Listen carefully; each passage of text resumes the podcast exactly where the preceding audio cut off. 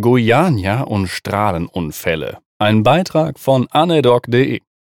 Mit ionisierender Strahlung wird gearbeitet in Kernkraftwerken, der Industrie, Forschung und der Medizin. Das ist der Grund, warum wir unter anderem auch diese schreckliche Strahlenschutzunterweisung brauchen und regelmäßige Fortbildung. Ihr kennt das Spielchen. Ansonsten noch beim Handling natürlich mit Kernwaffen, aber da haben wir hoffentlich keinen Kontakt zu. Insgesamt ist die Rate an Unfällen eher gering. Von 1945 bis 2002 gab es laut Strahlenschutzkommission gerade einmal 352 kleine Strahlenunfälle.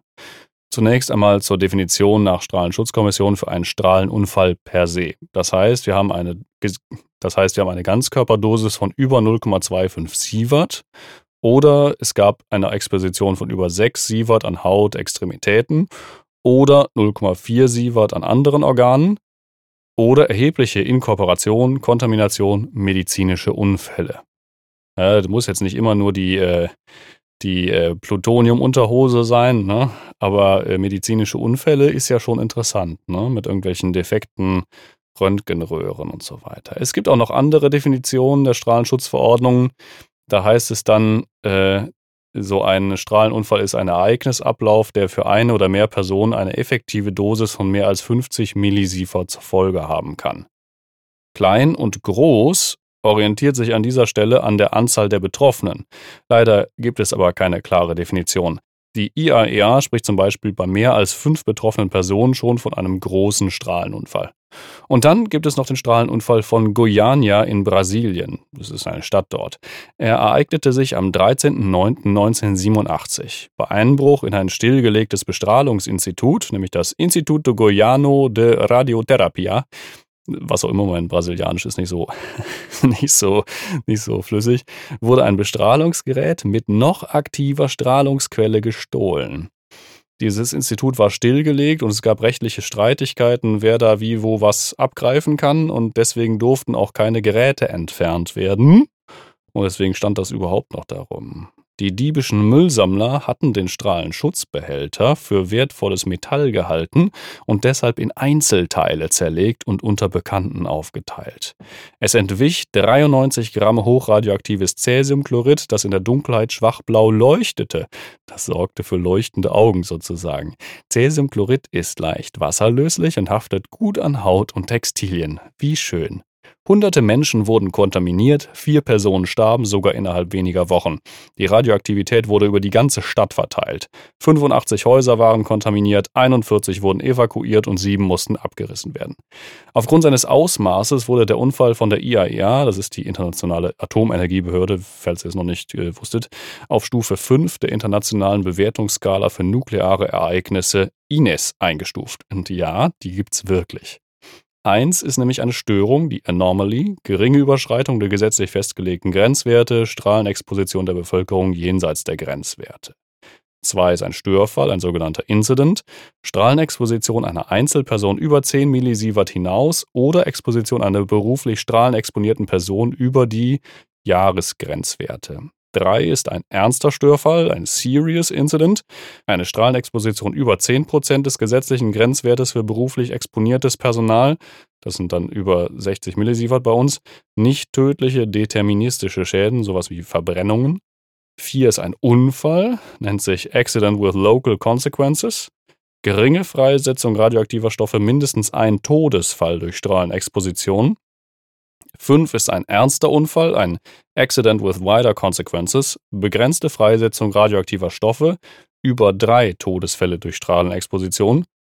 6 ist ein schwerer Unfall, Serious Accident, bedeutende Freisetzung radioaktiver Stoffe, Todesfälle über 30 durch Strahlenexposition. Und 7 ist ein katastrophaler Störfall, Major Accident, erhebliche Freisetzung radioaktiver Stoffe mit weitreichender Auswirkung auf Mensch und Umwelt. Das ist ja wie im Film hier. Im Beispiel von Goiânia war Cäsiumchlorid vor allem ein Betastrahler, durch Sekundärzerfall aber auch ein Gammastrahler mit einer Halbwertszeit von 30 Jahren. Da kommt Freude auf.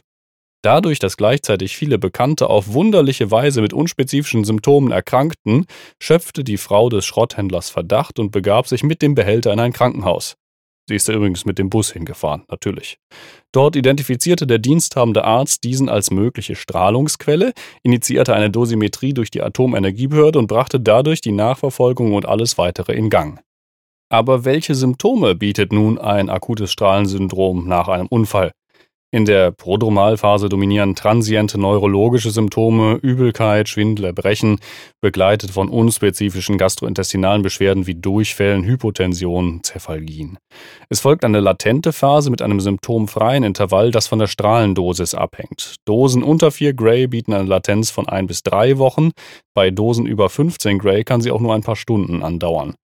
In der manifesten Erkrankung sind vor allem drei Organsysteme betroffen. Das hämatopoetische Syndrom mit Dosen über 2 Gray ist das erste betroffene Organsystem mit vor allem einer Zerstörung von blutbildenden Zellen, vornehmlich Lymphozyten-Vorläuferzellen, mit einer Leukopenie, im Verlauf auch Panzytopenie, Immunsuppression und Hämorrhagie. GI-Syndrom bei Dosen über 6 Gray führen zu einem Verlust intestinaler Mucosa mit Bauchschmerzen, Flüssigkeitsschiff, Enterokolitis. Das neurovaskuläre Syndrom bei Dosen über 12 Gray beinhaltet persistente Hypotension, explosive blutige Diarrhoe, Übelkeit, Erbrechen, Krämpfe, Ataxie, Tremor. Die finale Phase des Strahlensyndroms kann die Erholung sein. Was machen wir, wenn wir den Verdacht auf jemanden mit einem Strahlenunfall haben? Zunächst sollte der Krankenhausalarmplan dafür aktiviert und Strahlenexperten hinzugezogen werden. Dosimetrie für das Personal sollte zur Verfügung gestellt werden, um nachvollziehen zu können, wer wie viel Strahlung abbekommen hat.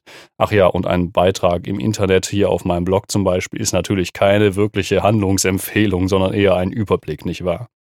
An Schutzausrüstung für das Personal sollten wasserdichte Kittel, Brillen, Handschuhe, Schuhüberzieher ausgeteilt werden. Mund-Nasenschutz, besser FFP-Masken sollten getragen werden, wegen einer möglichen Kontamination der Luft, nämlich über Partikel. Ihr erinnert euch, es ist ja auch sehr gut wasserlöslich gewesen. Das konnte auch über die Luft übertragen werden. Vom Personal zum Patienten. Eine Kontamination von Personal durch einen Patienten ist tatsächlich relativ unwahrscheinlich, besonders wenn die Strahlenquelle vielleicht sogar inkorporiert wurde. Dennoch sollte man so vorsichtig wie möglich agieren. Eine externe Dekontamination beginnt mit Entsorgung der Kleidung in Tüten mit einer Markierung als radioaktiv bitte, ja? Entfernen von offensichtlichen radioaktiven Schrapnellen, an die leicht heranzukommen ist. Eine gute Dokumentation ist dabei natürlich zur Nachverfolgung obligat. Die Haut sollte vorsichtig gereinigt und eventuelle Wunden entsprechend versorgt werden. Ein Aufnahmelabor ist sinnvoll, mit der Frage auf Leukopenie, Entzündungszeichen zur Abschätzung der Strahlendosis. Zytogenetische Untersuchungen sind der Goldstandard für eine Biodosimetrie. Das kleine Blutbild mit Frage auf die Entwicklung der Leukozytenzahlen sollte alle sechs Stunden für die ersten ein bis zwei Tage wiederholt werden, um die Entwicklung nachvollziehen zu können. Serumamylase und CAP sollten mitbestimmt werden, weil dosisabhängige Anstiege nach 24 Stunden zu erwarten sind. Das Management des Strahlensyndroms im weiteren Verlauf fokussiert sich vor allem auf die supportive Therapie des hämatopoetischen Systems, nämlich Behandlung von Leukopenie, Blutungsdiathese, Infektanfälligkeit, gegebenenfalls Transfusionen. Ansonsten ist natürlich alles drin, was man auch sonst supportiv auf Intensivstationen so macht, nämlich supportiv, metabolisch, infektiös, septisch, kreislaufunterstützend und so weiter. Das ist dann schon fast wieder ein bisschen Schema F, weil ein spezifisches Antidot gegen Strahlen existiert halt nicht. Aber ich hoffe, ihr hattet trotzdem äh, einen interessanten Beitrag hier. Ich freue mich, wenn ihr das nächste Mal wieder einschaltet und lasst ein paar Sterne da. Bis zum nächsten Mal. Tschö.